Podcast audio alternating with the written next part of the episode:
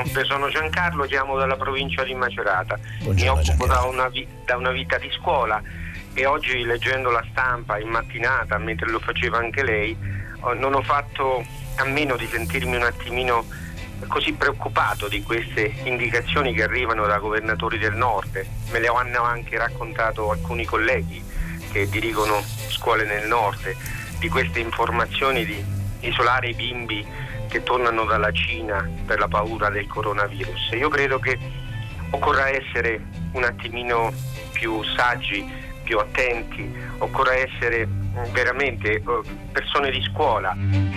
Buongiorno, mi chiamo Elena, chiamo dalla provincia di Pordenone.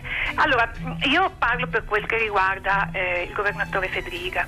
Per esempio nella, nella, nostra regione non c'è la copertura sanitaria per le vaccinazioni d'obbligo. Allora, se si è così attenti alla salute dei bambini, io credo che lo bisogna essere sempre. Buongiorno, sono Rossana e chiamo da Venezia. Io sono una studiosa di storia veneziana, in particolare della sanità di Venezia e sentendo tutte queste mm, diatribe resto confusa e anche abbastanza sconsolata perché ho esaminato quella che era la grande e illuminata politica veneziana dove non si facevano tanti distinguo ma avevano come eh, concetto fondamentale che quello che non si sa si deve temere e si deve considerare come al massimo della pericolosità. Buongiorno Sandro, la chiamo dal Veneto. Buongiorno Sandro. E ho sentito questa dichiarazione congiunta fra i presidenti di regione, ho pensato che forse non, sono, non, non, non hanno tenuto conto di tante altre cose. Per esempio, io che vivo qui nella, nell'area di Verona eh, so che fra qualche mese, mi pare ad aprile, c'è il Vinitali, un'importante rassegna per il mercato diciamo, della regione, della provincia, che guarda i cinesi in maniera, in maniera importante. Ora io mi chiedo, Mazzaia, che cosa racconterà a questi cinesi che dovrebbero venire al Vinitali per cercare di dare eh, diciamo, un aiuto ai nostri produttori?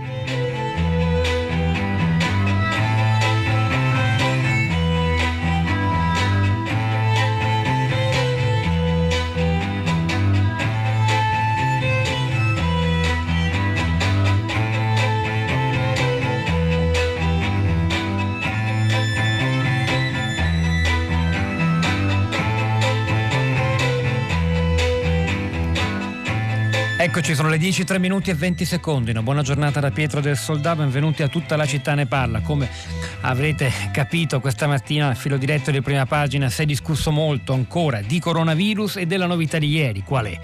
La richiesta di alcuni governatori, eh, la parola è impropria, alcuni presidenti di regione eh, del nord Italia, in particolare quello del Veneto Zaia, della Lombardia Fontana, del Friuli Venezia Giulia Federiga e poi il presidente della provincia autonoma di Trento Fugatti, non invece il presidente della regione Trentino Alto Adige Compace, in realtà presidente della provincia autonoma di Bolzano e di turno del Trentino Alto Adige. Faccio questi distinguo perché poi la cosa ha un respiro politico evidente, cioè tutti della Lega chiedono al governo che cosa?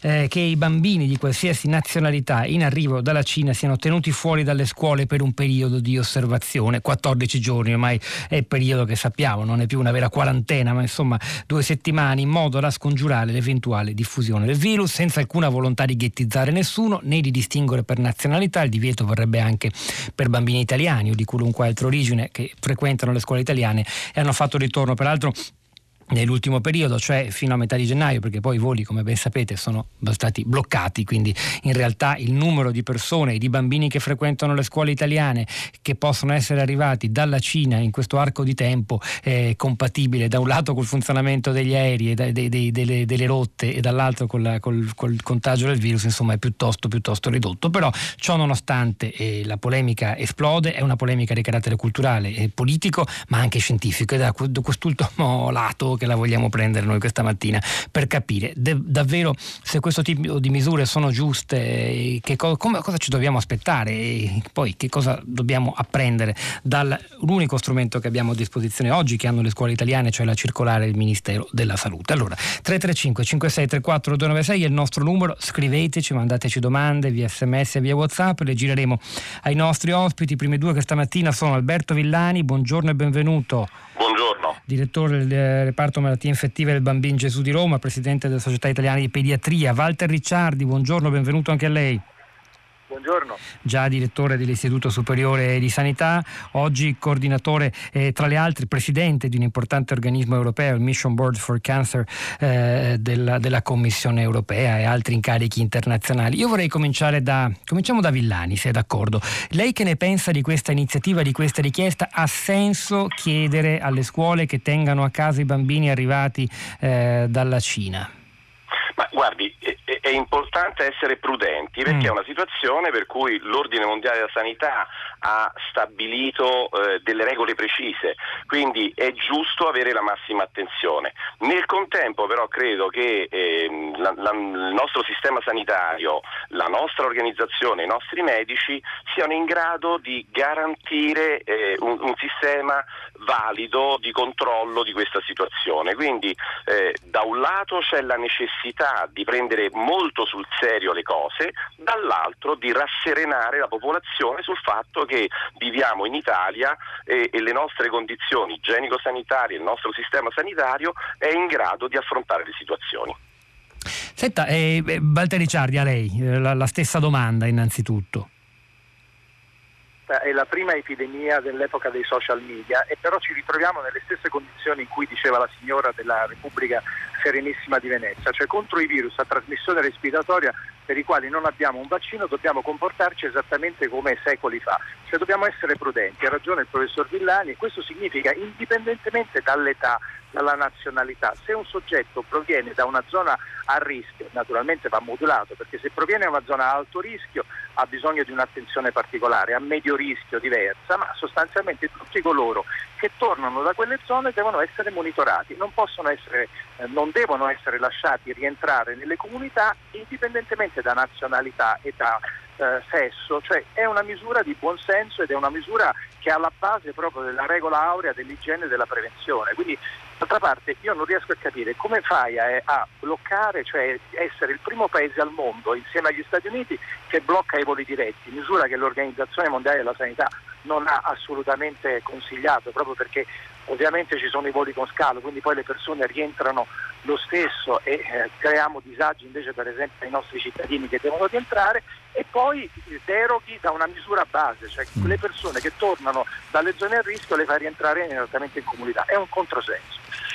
Ma eh, però, eh, eh, Villani, quindi cosa vuol dire? Che attualmente la circolare che è a disposizione di presidi e docenti nelle scuole, eh, emanata dal Ministero della Salute, che non vieta l'ingresso in classe anche per bambini arrivati di recente dalla Cina, è insufficiente, è uno strumento ba- che non basta, perché dobbiamo essere molto chiari su questo punto. Ma, guardi, tutti coloro che eh, pro- provengono da quelle aree in realtà passano attraverso dei controlli negli aeroporti, quindi ci sono dei controlli che vengono effettuati. Quindi le ripeto, è chiaro che noi dobbiamo eh, da un lato mantenere alta l'attenzione, ma come dice il professor Ricciardi, ricordarci che eh, le misure vanno adottate in base alla regione di provenienza e da dove vengono questi soggetti. Allora, molto verosimilmente, per quelli che sono i dati di cui noi disponiamo, dall'area ad, alta, ad alto rischio non può venire nessuno e quindi già questo ci dovrebbe far stare ragionevolmente tranquilli. È chiaro che essere molto vigili su tutti, quindi non è un discorso di nazionalità, ma eh, di provenienza, di essere stati o meno a contatto in aree dove il virus eh, è presente, bisogna avere delle misure cautelative. Quelle attualmente in atto sono quelle che sono state ritenute le più opportune al momento e, e quindi credo che per evitare che ci sia come posso dire, il, il, la, la, difficoltà da parte dei genitori di mandare i figli a scuola, ecco, in questo senso io mi sento di spendere delle parole nel dire che abbiamo un sistema sanitario che funziona, che è vigile, che è attento. Ribadisco, aggiungo quello che abbiamo detto sin qui, che l'Istituto Superiore di Sanità, eh, di fronte alla richiesta che viene dai presidenti delle regioni del nord, dice le misure attuali, quelle che cioè non prevedono l'esclusione eh, dalla scuola dei bambini arrivati dalla Cina, le misure attuali tutelano la salute dei bambini della popolazione e poi ancora la ministra dell'istruzione Azzolina che dice non c'è alcun motivo per escludere gli alunni. Va ribadito ancora, l'ho detto all'inizio, lo ripetiamo, che stiamo parlando di una fascia di popolazione popolazione molto ridotta necessariamente, perché quanti possono essere i bambini arrivati eh, negli ultimi giorni dalla Cina, considerando che ormai non è più possibile volare da un paese all'altro e che 14 giorni sono sufficienti per capire se ci sono i sintomi e dunque se si è contratta la malattia, dunque un numero molto esiguo. Ma eh, in realtà quindi che cosa dobbiamo pensare? Perché Ricciardi il punto è anche un altro, questo tipo di iniziative che poi rimbalzano sui giornali, sulle prime pagine, lo chiedo anche a, una figura che insomma, ha avuto responsabilità pubblica come istituto, di, ce l'ha ancora, ma l'ha avuta nazionale all'istituto superiore e, e creano un effetto psicologico inevitabile. E non c'è dubbio, perché bisogna essere sempre coerenti, sempre chiari, sempre molto trasparenti e dire sempre la verità. Cioè, non riesco a capire, nel senso, quello che diceva lei è la sacrosanta verità. Tu hai la possibilità di controllare praticamente ad persona. Cioè, oggi la Cina ci dà la disponibilità di monitorare gli spostamenti persona per persona le autorità sanitarie devono sostanzialmente rintracciare queste persone, le devono monitorare e oltretutto questo percorso, come diceva il professor Villani, è facilitato dal fatto che ormai da le aree ad alto rischio non esce più nessuno. Mm. e quindi le persone che devi monitorare sono un numero certamente consistente perché noi diciamo, abbiamo tante persone che sono rientrate in quelle zone ma fattibile. Per cui eh, eh, non è che puoi scaricare sui presidi oppure sulle famiglie questo tipo di, di, di, responsabilità, te la devi assumere tu come autorità sanitaria e devi dare delle indicazioni chiare e coerenti. Questo io credo che diciamo, sia stato fatto all'inizio, poi a un certo momento in poi forse non lo so, c'è stata un'ansia oppure una decisione che in qualche modo è stata contraddittoria, da una parte chiudi le rotte dirette, non, non, consigliato da nessuno dal punto di vista scientifico, e dall'altra parte allenti, come posso dire, la guardia dalle persone che vengono da zone a rischio. È un comportamento contraddittorio che la gente percepisce come Quindi in buona sostanza lei è d'accordo con la richiesta che viene da Zaia, Fontana, Federica? Io Fugatti. non sono d'accordo con la richiesta, io sono d'accordo con l'evidenza scientifica che deve essere sempre perseguita, e cioè bisogna evitare i casi secondari, cioè l'obiettivo prossimi, delle prossime due settimane in cui ci giochiamo tutto, perché sostanzialmente vedremo se questa curva epidemica continua a crescere o come speriamo noi comincerà a scendere, noi dobbiamo evitare in questa fase due cose. La prima è che appunto in Cina li dobbiamo aiutare perché affrontino il focolaio epidemico. Negli altri paesi del mondo dobbiamo evitare i casi secondari. Che cosa sono i casi secondari? Sono quelli che vengono trasmessi a persone diciamo, che vivono in altri paesi da persone che provengono dalle aree a rischio. Questo provvedimento allenta questo tipo di sorveglianza, cioè non fa quello che la Repubblica Serenissima di Venezia faceva tanti anni fa in condizioni analoghe. Oggi non è cambiato niente dal punto di vista epidemiologico, tranne che ci troviamo in un'epoca di social media. Se tu fai sei coerente sempre, allora la gente capisce. Un'ultima cosa che voglio chiedere a entrambi, poi vi lasciamo andare. Alberto Villani, direttore del reparto malattie infettive del Bambin Gesù. Ma un, un bambino adulto che sia che non ha sintomi può essere contagioso? Perché effettivamente la risposta, eh, sfogliando i giornali di tutto il mondo a questa domanda, non la si trova mai. È una risposta mo- molto molto difficile, nel senso e che molte malattie, basta, molte malattie... basta misurare la febbre di uno che arriva a Fiumicino, questo è il punto. Guardi, ci, ci, sono quelle che sono delle cautele ragionevoli. Allora, è chiaro che eh, dal punto di vista tero- teorico anche chi è, eh, non, eh, che non presenta sintomi può teoricamente eh, covare il virus, essere una fase magari il giorno prima in cui è contagioso. Eh, però eh, credo che sia stato ribadito con molta chiarezza anche dal professor Ricciardi che c'è la possibilità di identificare coloro che sono potenziali eh, elementi di rischio. Su quelli bisogna concentrare l'attenzione e questo eh, in, in, tempi ragionevolmente brevi eh, taglia la testa completamente al toro, nel senso che proprio in questa fase specifica se si riesce a non avere casi secondari, diciamo che ragionevolmente la situazione di, diventa di massima e assoluta sicurezza. La, la, la, stessa, la stessa domanda a lei, Ricciardi, che opinione si è fatto? No, non è Se di opinione si può parlare, la parola più no, sbagliata quando si parla di scienza. No, eh. no, infatti, No, esatto, l'evidenza scientifica ci dice che eh, c'è un caso e quindi quello che diceva il professor Villani è assolutamente vero. Il New England Journal of Medicine, che è una delle due grandi riviste sì. scientifiche, quattro giorni fa ha pubblicato la presenza di un caso eh, in una famiglia cinese in cui eh, un bambino eh, asintomatico ha trasmesso diciamo, la, l'infezione ai genitori. Allora, che cosa significa? Significa che è remotissima, come dice il mm. professor Villani, però è, è, possibile. E allora la devi evitare, cioè non, non, il rischio zero non esiste, allora devi comportarti come se questo rischio esistesse. Si chiamano precauzioni universali, proprio perché vengono fatte nei confronti di tutte le malattie infettive indipendentemente dalla natura della malattia infettiva.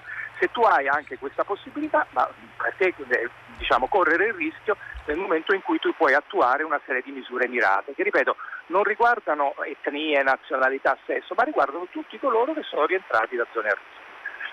Grazie davvero a Walter Ricciardi. Prego, prego, Alberto Villani. Sì. sì, il professor Ricciardi, che non sono opinioni, no, questi sono dati acquisiti dalla scienza. Grazie davvero sia ad Alberto Villani sia Walter Ricciardi. E intanto comincio a leggere un po' di messaggi che state inviando al 335 5634 296 Claudia da Genova, buongiorno. Ascoltandovi stamattina mi sorgono due dubbi ma i bambini che sono rientrati dalla Cina prima del blocco dei voli in teoria dovrebbero già aver superato il periodo di quarantena no? cioè i 14 giorni un po' l'avevamo detto prima ma insomma secondo e tutti quei bambini che non si sono mossi da qui ma magari sono entrati in contatto con persone che hanno viaggiato questo per dire che il divieto di entrare a scuola a me sembra una misura soltanto eh, pretestuosa. E poi invece chi è stato in Cina rientrato il 15 gennaio, invece dice Bruno da Treviso, ci sono 14 giorni di incubazione, facendo due conti, la quarantena è felicemente scaduta. Gianni Rezza, direttore attuale dell'Istituto Superiore di Sanità, buongiorno e benvenuto, finalmente ce l'abbiamo, grazie di essere venuto a tutta la città del Dipartimento Malattie Infettive. Buongiorno, del Dipartimento Malattie Infettive, certo, scusi. Eh, senta, io mh, continuo con lei perché le domande che arrivano dagli ascoltatori sono sono davvero tantissime. In primo luogo, andando a leggere la, la direttiva, la, la, circolare del Ministero della Salute, si, si mette in capo alla, ai presidi, ai docenti, una serie di attività di controllo, di prevenzione, soprattutto per quanto riguarda i bambini più piccoli, di interazioni troppo dirette che possono dar luogo a scambio di liquidi corporali o secrezioni eh, nasali, eh, cose di questo genere. Ecco, è giusto dare nel, nell'incertezza poi perché la possibilità seppur remota che un bambino sia contagioso anche se non presenta sintomi c'è, tutta questa responsabilità a un insegnante? Guardi, sul fatto di, della trasmissione asintomatica, cioè senza sintomi, che è una cosa eh, che ritenevamo in qualche misura plausibile, specie alla luce di un articolo pubblicato recentemente sul New England, sembra che stiano venendo alla luce altre verità. Eh, c'è un semi-ritrattamento diciamo, di, quel, di, quell'articolo, in quanto la donna che avrebbe trasmesso l'infezione ai colleghi di lavoro effettivamente stava sotto l'effetto di paracetamolo, probabilmente era quindi febbrile.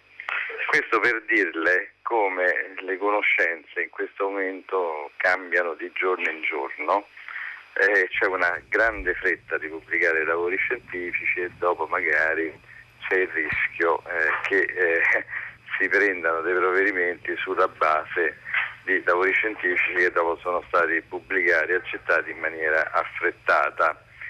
Quindi qualsiasi provvedimento si prenda è soggetto a una revisione eh, naturalmente eh, e tutto è perfettibile, tutto è, è, migliorabile. È chiaro che l'Italia è stato un passo avanti per quanto riguarda lo screening all'aeroporto, il, numero dedicato per non fare ingolfare, eh, per non fare andare proprio ai pronto soccorsi le persone eh, che eh, potessero essere a rischio, i casi sospetti.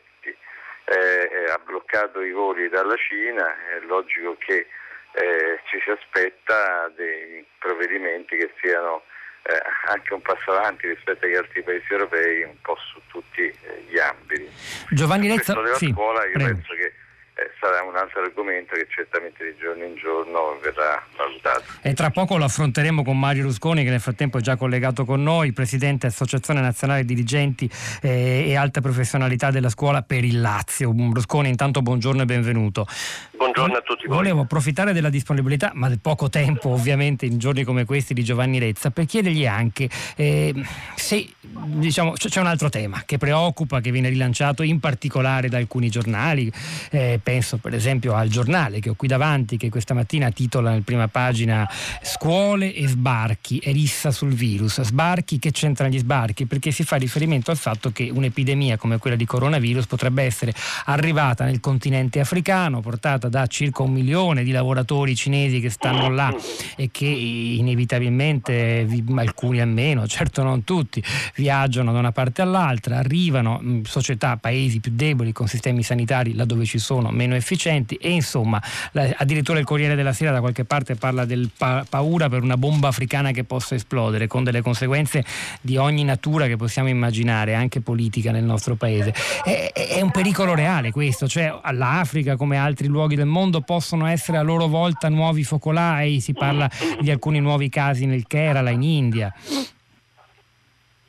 Eh, fanno paura la, sia l'India che l'Africa perché uno si può pensare l'India perché è un, partito, un, un paese particolarmente popoloso e popolato, eh, l'Africa perché certamente ha dei sistemi sanitari più fragili rispetto a quelli europei però all'epoca della SARS l'Africa non fu minimamente sfiorata, mentre vennero toccate Saigon, Hanoi.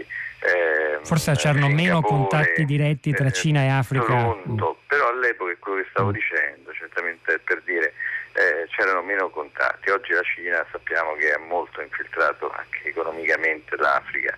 Il punto è che fino ad ora sono stati segnalati però casi sospetti in Africa, per esempio uno a Abidjan il test è stato eseguito dopo ah, in Francia il risultato negativo, il Sudan, eh, le isole Mauritius, l'Angola hanno segnalato casi sospetti eh, che dopo eh, i test sono stati effettuati dopo mandati a fare chiaramente negli Stati Uniti, in Germania, in India, in Sudafrica. Eh, quindi eh, ho avuto l'impressione che ci sia una certa attivazione anche perché l'OMS sa bene quale possa essere il pericolo dopo di un diffondersi del virus, non tanto nella zona rurale dell'Africa perché lì la densità di popolazione è minore rispetto a quella dell'Asia, ma in una grande città, prendiamo che so, Lagos, Abidjan, Nairobi, eh, e quindi l'attenzione da parte degli organismi internazionali è elevata. Certamente bisogna fare uno sforzo perché i sistemi di allerta eh, anche in Africa funzionino. Per ora non abbiamo segnali di circolazione del virus eh, in Africa, però chiaramente l'allerta deve rimanere, io sono d'accordo, estremamente alta. Non però attraverso la cosiddetta quarantena, cioè tenendo i bambini lontani dalle scuole, insomma mi pare di capire questo suo punto di vista. Ce lo chiede, chiede di essere molto netti a ciascun ospite, un'ascoltatrice che dice insomma i bambini italiani o cinesi provenienti dalla Cina debbono essere pure no, eh, messi in quarantena, cioè lasciati a casa per 14 giorni. La discussione mi sembra che ci sia stata anche una richiesta da parte di alcuni governatori di alcune regioni. No, no, noi da questo eh, siamo partiti stamani. Sì. sì. fatta in maniera pagata, però mi sembra perché il Ministero in questo Beh, insomma, è stata una bella bomba mediatica. Grande, grande, no, mm. mi sembra però ci sia grande collaborazione. Allora, è chiaro che non, non, bisogna pensare assolutamente a provvedimenti che escludano su base etnico-razziale, naturalmente, eh, però è chiaro che noi diamo per assunto che oggi non si arrivi più da quelle zone che sono sottoposte al cordone sanitario. Eh, e questo naturalmente va verificato perché bisogna sempre tenere alta l'asticella, come sa non ci sono più voli diretti da Wuhan e addirittura l'Italia ha bloccato i voli dalla Cina, quindi stiamo parlando evidentemente di eh, casi eh, abbastanza eh, limitati Naturalmente bisogna vedere quali saranno i provvedimenti che verranno presi a mano a mano che l'evoluzione eh, che, che l'epidemia evolverà in Cina. Un'ultima domanda a Giovanni Rezza, direttore del Dipartimento Malattie Infettive dell'Istituto Superiore di Sanità, poi la lasciamo andare. Senta, il, le prospettive, non le chiedo le prospettive sul vaccino, sulla cura, queste sono cose che talmente aleatorie, ne parlavamo anche ieri con l'immunologo Roberto Burioni che è stato eh, nostro ospite. Specialmente vaccino, eh, insomma ci vorrà una tre anni. Sulle misure da intraprendere, cioè se, no, se l'epidemia continua in Cina, noi possiamo, cosa dobbiamo fare? Continuare a bloccare i voli, a sigillare le frontiere, a impedire uno scambio fisico di persone tra Italia e Cina, che sappiamo essere molto importante per la nostra economia, perché così va il mondo. Quanto tempo dobbiamo andare avanti in questo modo? Beh, è chiaro che eh, sia dal punto di vista che poli- economico che politico, questo non spetta a me dirlo, però eh, questo blocco sicuramente ha delle conseguenze sul turismo dopo in modo particolare. E il punto è che si stanno combattendo due battaglie, una battaglia minore qua da noi, in Italia e in Europa, perché non abbiamo circolazione di coronavirus e quello che dobbiamo fare è tenere molto però alta la vigilanza, non c'è motivo di allarme, di panico in questo momento, ma la vigilanza va tenuta altissima perché non ci possiamo permettere che dei casi sfuggano eh, o come è successo in Germania che si formino dei grappoli di casi di trasmissione locale seppur limitata. Per quanto riguarda però la vera battaglia, la vera battaglia si sta combattendo in questo momento in Cina perché lì c'è un focolaio molto esteso che non solo comprende Wuhan ma tutta la provincia dell'Ubei, anche città che stanno sulla costa come Venzhou, quindi è chiaro che i cordoni sanitari che hanno fatto per non far entrare e uscire persone, le misure quarantenarie che vengono adottate all'interno, eh, quelle, se quelle avranno un mm. effetto allora questa battaglia si potrà vincere e i focolai verranno circoscritti eh, altrimenti eh, sarà molto lunga e dovremo tenere questo livello di attenzione per molto tempo. Mm. E, e quindi eh, è difficile fare previsioni. No, no, Giovanni Lezza è molto importante, è molto importante capire quante incognite pesano ancora sul futuro. Lei ad esempio ha citato il turismo, le decine e decine di milioni di turisti cinesi che vengono in Italia e in Europa ogni anno e che sono una voce ormai fondamentale del, del fatturato turistico. E immaginiamocele ridotte a zero per mesi e mesi, potrebbero avere un impatto davvero devastante su quel comparto e poi ci sono ovviamente gli interscambi economici, commerciali, industriali, produttivi davvero su questo forse ancora non si ragiona abbastanza, si guarda come vanno le borse, il fatto che dopo il Tonfod, eh, ma era una riapertura dopo due settimane delle borse asiatiche, in particolare di Shanghai, c'è stata una parziale ripresa, lo diceva anche Luigi Spinola stamattina a Radio Tremondo, in realtà la prospettiva a lungo spettro, come dire, sull'economia reale è davvero preoccupante. Ma andiamo a scuola, Mario Rusconi, eh, eh, che dirige per il Lazio, rappresenta i prestiti, ma insomma ha, li ha rappresentati anche a livello nazionale nel passato e soprattutto ai tempi dell'epidemia SARS. Guardi, c'è subito una collega sua che dice Michela, un mio alunno è tornato dopo un mese dalle Filippine, nessun problema? Queste sono le domande che poi vengono appunto dai docenti che hanno in mano la circolare del Ministero della Salute che forse non basta, non lo so. Rusconi, a lei. Ma guardi, in un primo momento quando si sono diffuse le notizie allarmanti sulla diffusione del virus in Cina e non solo, è chiaro che abbiamo un po' alzato la voce dicendo vogliamo avere delle indicazioni precise perché nessun preside, nessun consiglio di istituto si può permettere di dire tu entri, tu non entri, insomma.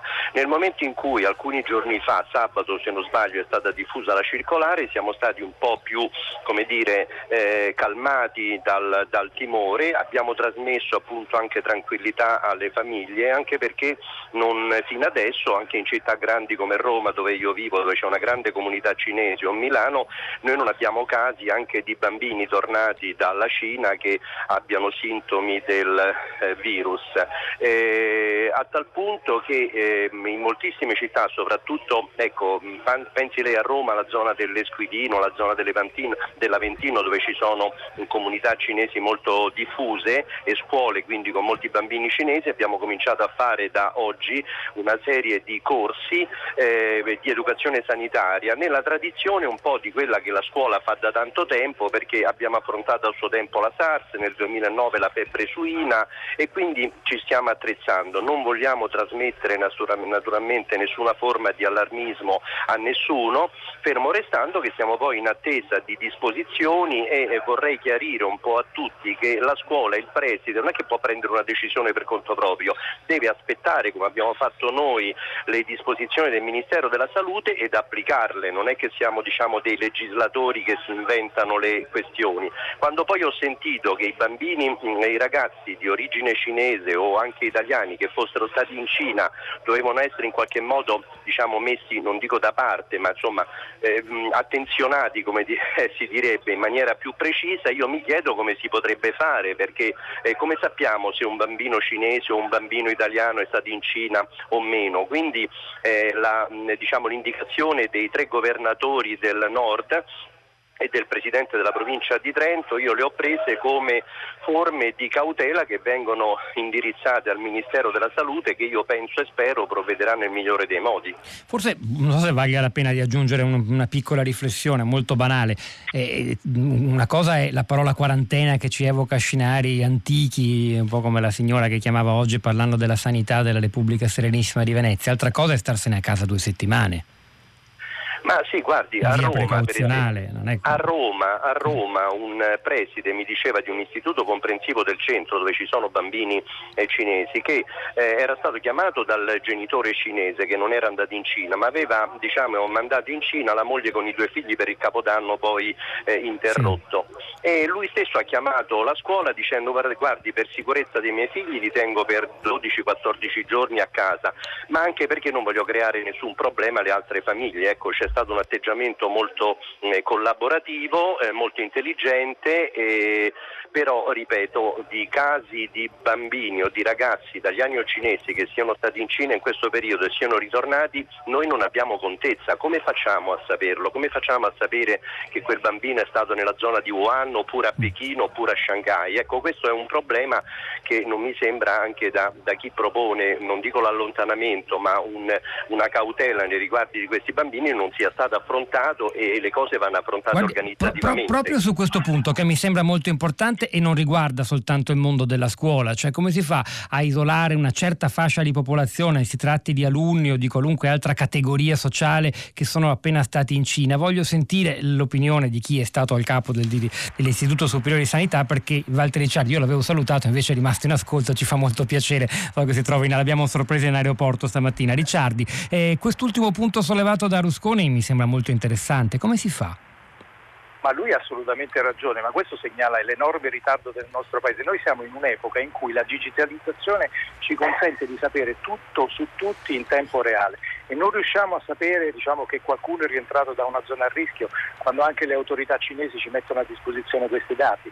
Cioè noi siamo sostanzialmente un paese che o capisce che questo tipo di informazioni le deve acquisire costantemente le deve mettere al servizio della sanità pubblica o altrimenti poi agiamo sempre con diciamo, questi accomodamenti che scaricano sulle, sulle, spalle dei presidi una serie. Ma quel genitore cinese che ha agito con buon senso è stato sostanzialmente lui a prendere la decisione più saggia, ma quello doveva essere una decisione presa dall'autorità nel momento in cui con una digitalizzazione sapeva che quella persona era rientrata, che quei bambini erano stati in Cina. Cioè, ripeto, oggi noi la tecnologia ce l'abbiamo, si tratta semplicemente per la pubblica amministrazione di capire che questo non è il futuro, è il presente, altri paesi già lo fanno, altri paesi hanno già tutta una serie di pannelli digitali che gli consentono di monitorare tutto praticamente dei propri cittadini e questo serve proprio in, in, epoca di epidemie. Quindi abbiamo la possibilità tecnologica ma dobbiamo avere la volontà politica. Ah, Sa su questo sì. quante risorse sono state allocate?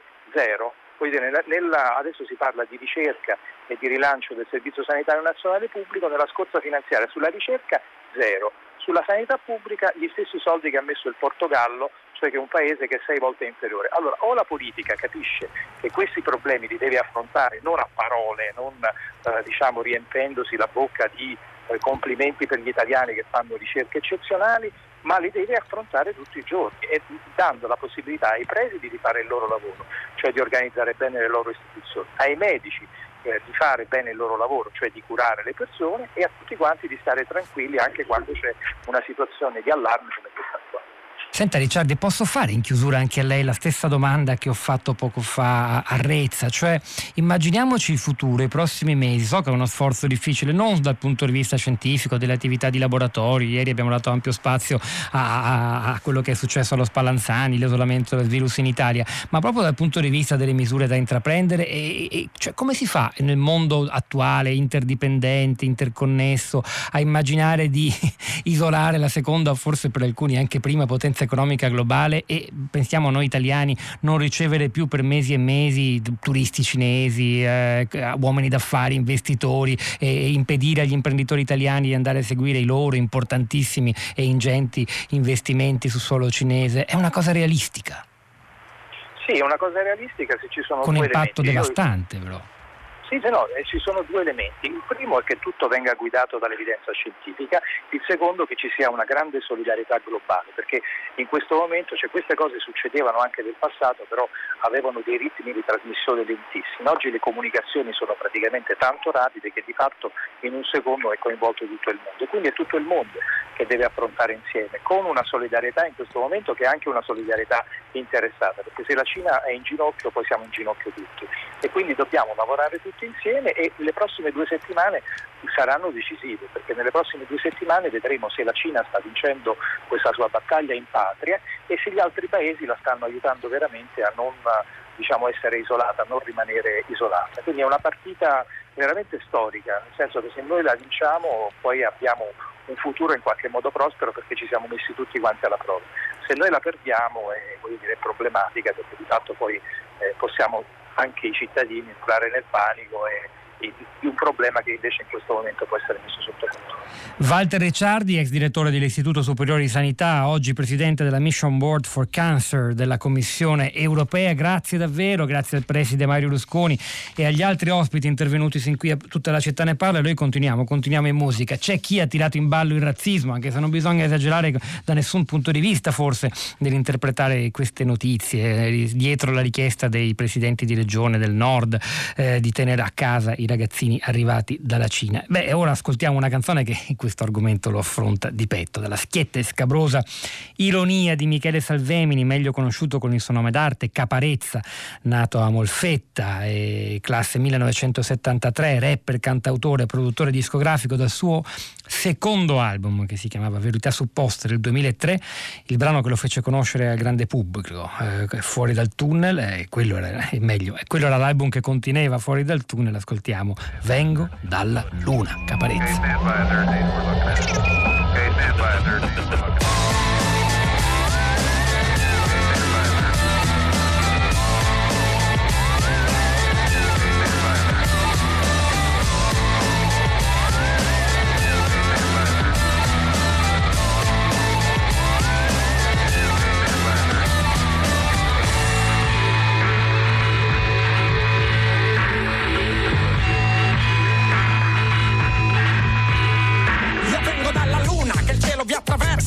Inopportuna la paura per una cultura diversa. Chi su di me riversa la sua follia perversa. Arriva al punto che quando mi vede scherza. Vuole mettermi sotto sto signor rotto che si fa vanto del santo attaccato sul cruscotto. Non ha capito che sono disposto a stare sotto solamente quando foto.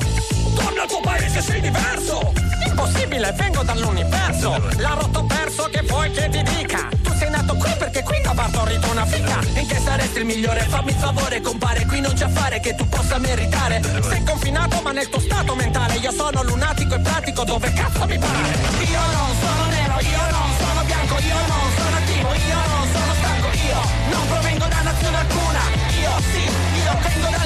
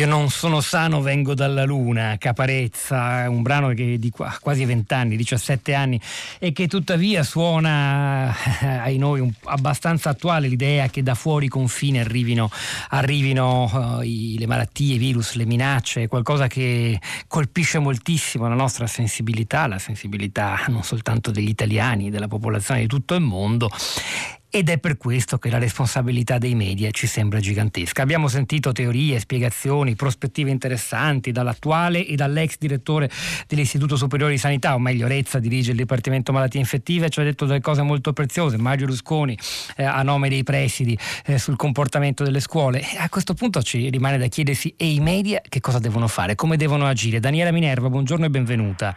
Buongiorno, direttrice grazie. di Live, supplemento di Repubblica, Stampa e altri quotidiani quotidiani eh, su, a livello locale. Senta, la, la, domanda può sembrare generica, però per esempio stamattina è emblematico il fatto che l'iniziativa dei presidenti di regione del nord che abbiamo lungamente commentato nella prima parte, che secondo lo stesso Rezza in fondo è una richiesta di maggior cautela, niente di che, però viene interpretata in un altro modo, eh, polarizzandosi poi tra destra e sinistra come una paura dello straniero, come un atto di razzismo. Lei che ne pensa? È possibile tenere la barra e mantenere la razionalità perfino nei titoli? Sì, bisogna farlo, anche perché sennò poi si assiste a delle scene tipo quella di cui leggevamo, di ragazzine eh, cinesi fate scendere dall'autobus, eccetera. Bisogna tenere la barra e rispetto a questa richiesta delle regioni, allora io mi chiedo intanto quanto non sia un gesto politico da parte delle regioni stesse. E, eh, Ma quando anche lo fosse, se c'è del merito... Beh, sull'aspetto scientifico ovviamente Rezza vi ha detto molto meglio di quanto potrei dire io. Eh, dal punto di vista del panico è eh, un gesto sbagliato. Mm. È un gesto sbagliato perché allora noi cosa facciamo? Chiudiamo le scuole quando c'è il picco dell'epidemia di influenza? Cioè, ehm, secondo me noi non stiamo mettendo abbastanza l'accento sul fatto che questo è un pericolo molto grave in Cina mm. nei paesi limitrofi che hanno grandi rapporti con la Cina. È un'epidemia seria e importante in Cina, che è scoppiata in Cina e che la Cina sta gestendo. Potremmo anche discutere come sta gestendo questa cosa la Cina. Da noi il pericolo non c'è, il Ministero ha preso tutte le misure che doveva prendere.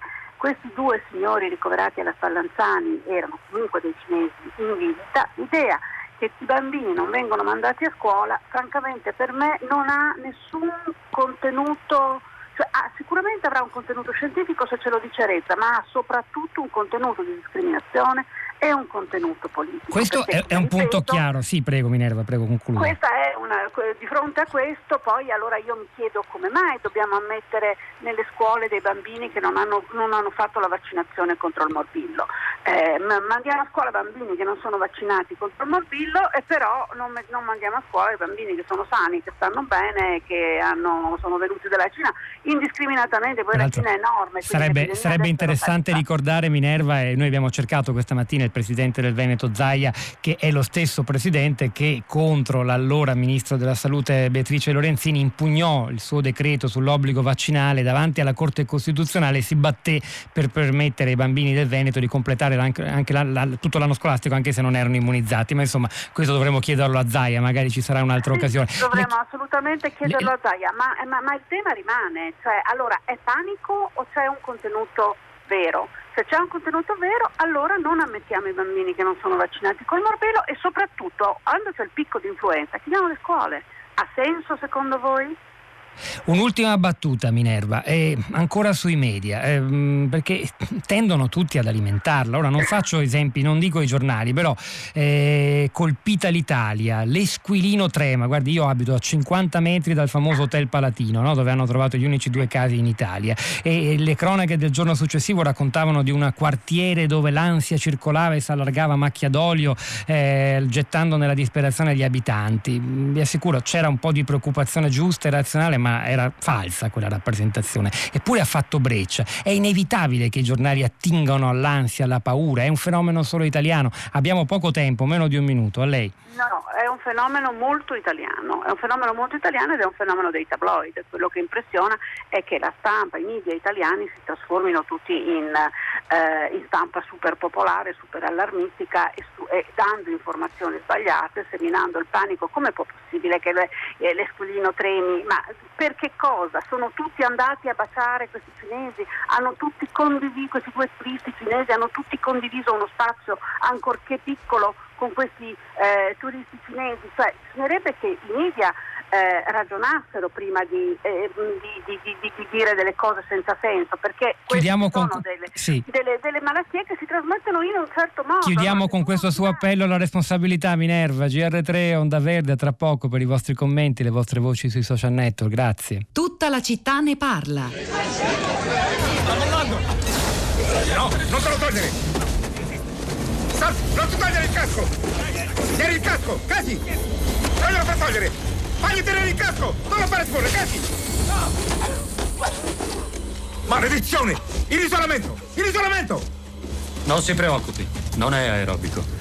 Sam Daniels, medico militare. Benjamin Moabi.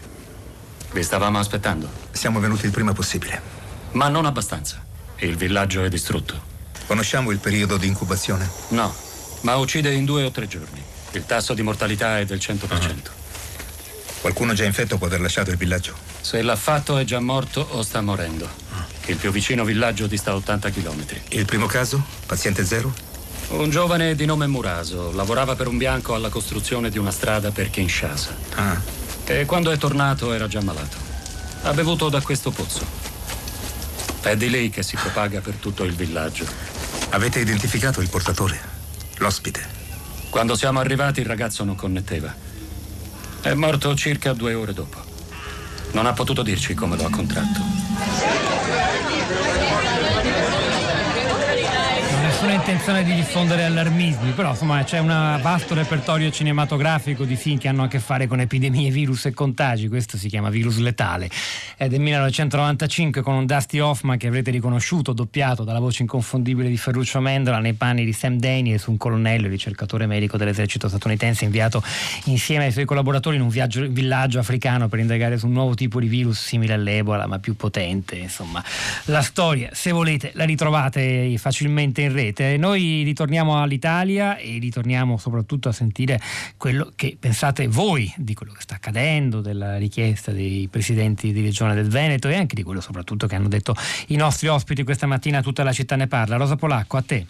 Ciao Pietro, buongiorno. Sì, allora si continua naturalmente a parlare molto di coronavirus sui social network, ma in effetti da ieri l'orientamento della discussione è un po' cambiato rispetto appunto alle, all'atteggiamento nei confronti dei cinesi, soprattutto al pericolo del razzismo. Ci sono diversi commenti sul nostro profilo Facebook di chi la pensa in maniera diversa. Per esempio, Fermo dice la stessa storia dei Novax, delegare alle regioni, alla politica decisioni che sono solo mediche. Invece Gino dice gli italiani provenienti dalla Cina in quarantena, ok, bloccare i voli, dai per la Cina, ok, ma chiedere misure di prevenzione per i bambini in ritorno alla Cina è razzismo.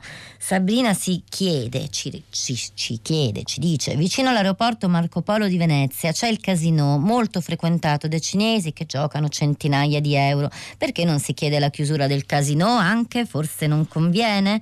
Ehm, poi Aitao dice, secondo i dati dell'Istituto Superiore a Sanità, nella terza settimana del 2020 per la nostra influenza stagionale sono morti 228 infettati al giorno in Italia, 66 milioni di abitanti.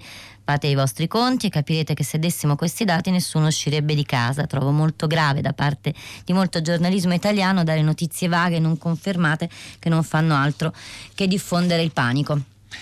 Allora, diamo ora la voce direttamente agli ascoltatori, cominciando da Barbara che ci parla da Sarzana e che ha una storia molto interessante da raccontarci, credo. Barbara, buongiorno e benvenuta. Buongiorno, buongiorno a voi, grazie. Ma allora, io eh, non voglio aggiungere nient'altro diciamo, a queste polemiche, però vi do un dato di fatto, una mia constatazione sulla mia attività. Allora, io sono interprete e traduttrice dal mandarino e questo dal 1987, quindi insomma copre già un ampio periodo di tempo. Eh, ho lavorato moltissimi anni come libera professionista, poi ho avuto negli anni due lunghe esperienze all'interno di due aziende che lavoravano, avevano grossi progetti con la Cina. negli ultimi anni, parlo di, di, nuovo di questi ultimi cinque anni, sono nuovamente in un regime di libera professione e di nuovo eh, a livello appunto di interpretariato in consecutiva, in simultanea e per le traduzioni. Constato, così come era successo molti anni fa dopo i fatti di Tiananmen, un netto rallentamento della mia attività nel senso che io fino a novembre-dicembre scorso avevo tre impegni e mezzo al mese, perché il grosso della mia attività non sono le traduzioni, le traduzioni complementano la mia attività di interpretariato, oggi siamo a febbraio, avevo quattro impegni programmati in agenda per questo mese, ne viene mantenuto uno solo perché è in videoconferenza e quindi non c'è contatto, gli altri tre sono saltati tutti. Quindi mi viene da pensare che chiaramente almeno per un quadrimestre io avrò un forte rallentamento dell'attività perché passare da tre impegni e mezzo al mese a un impegno di un'audioconferenza, eh, voi capite che in un regime di libera professione cambia la musica. Questa sua storia, Barbara da Sarzani, interprete del mandarino, mi sembra molto interessante perché è l'indice di qualcosa che abbiamo provato a sfiorare prima con eh, l'ex direttore dell'Istituto di Sanità Ricciardi, con l'attuale direttore del reparto malattie infettive, cioè la prospettiva futura, perché possiamo davvero immaginare che due paesi che sono profondamente intrecciati dal punto di vista non solo di flussi turistici che sono giganteschi, ma anche dell'attività economica, imprenditoriale, lei stessa racconta la sua esperienza con le aziende aziende che hanno interessi in Cina eh, possono bloccare i contatti diretti e fisici, mica si può fare tutto in videoconferenza, ci saranno delle ripercussioni enormi e certo la sua storia è davvero paradigmatica e condividiamo tutta la sua preoccupazione che speriamo non, non, non, si concretizzi, insomma che rimanga tale che poi in realtà le cose cambino e migliorino, però ecco penso che tra un po' diventerà questo anche, oltre al profilo più propriamente scientifico e epidemiologico, il tema e l'argomento decisivo. Continuiamo ringraziando davvero Barbara da Sazzana per la sua preziosa testimonianza, andando a Bologna dove è collegata con noi Sonia. Buongiorno e benvenuta. Eh, buongiorno. Buongiorno, mia figlia è, ha fatto uno stage a Hong Kong, ha finito e ha detto, eh, visto che era a metà di gennaio, ha detto rimango per questo bellissimo capodanno cinese e poi così faceva delle traduzioni, ehm, faceva delle lezioni di inglese e voleva allungare un po' la sua permanenza a Hong Kong. Eh, niente, all'inizio mi raccontava che lei, ehm, che lei, la sua amica, i genitori di questa sua amica giravano tutti con la mascherina, girano tutti con la mascherina, poi hanno comprato un disinfettante per le scarpe quando rientrano a casa ehm, si, se le disinfettano, si lavano molto le mani, così. E lei è sempre stata molto tranquilla, cioè diceva no, noi adesso evitiamo la metropolitana. Scusi Sonia, ma adesso sua figlia è ancora a Hong Kong, ho capito bene? Sì, eh. lei è ancora a Hong Kong. E che atmosfera, allora, cosa le racconta? Che atmosfera c'è per strada? Lei è molto più tranquilla di me. Mm. Sono io che sono andata in ansia, anche spinta da tutti i miei parenti, così che... Vabbè, la mamma è sempre più preoccupata. Sì, io all'inizio, dieci giorni fa, le ho chiesto proprio che doveva tornare urgentemente col primo volo. Lei è riuscita, insomma, poi aveva prenotato un viaggio a Taipei dove c'è ehm, un festival delle lanterne a cui non ha rinunciato nonostante io avessi proprio ehm, richiesto la sua, proprio la sua il suo ritorno in, proprio subito così. E insomma lei adesso che cosa fa? Eh, lei adesso vuole prenotare un, un, aereo per ritornare, ma solo per farmi stare più tranquilla a me, perché lei dice che lì eh, sono pronti, sono pronti. Sonia, senso... grazie. In realtà da Hong Kong arrivano anche notizie di sciopero di medici, richieste di sigillare le frontiere con la Cina, però insomma è interessante anche questa sua testimonianza alla quale alleghiamo, affianchiamo, anche se il tempo è poco, quella di Adriano Adriano da Cisternino, siamo in Puglia. Adriano, benvenuto, davvero molto in breve, mi perdoni. Sì, sì, sì. sì.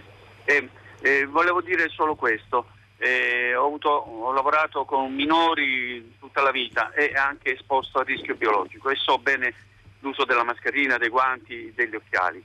E, mh, lasciare i bambini non cinesi, i bambini che vengono dalla Cina per precauzione a casa è una cautela, non è un gesto di razzismo. Chiarissimo Adriano, il suo punto di vista è molto chiaro, non tutti sono d'accordo con lei e questo è il dibattito democratico. Rosa Polacco.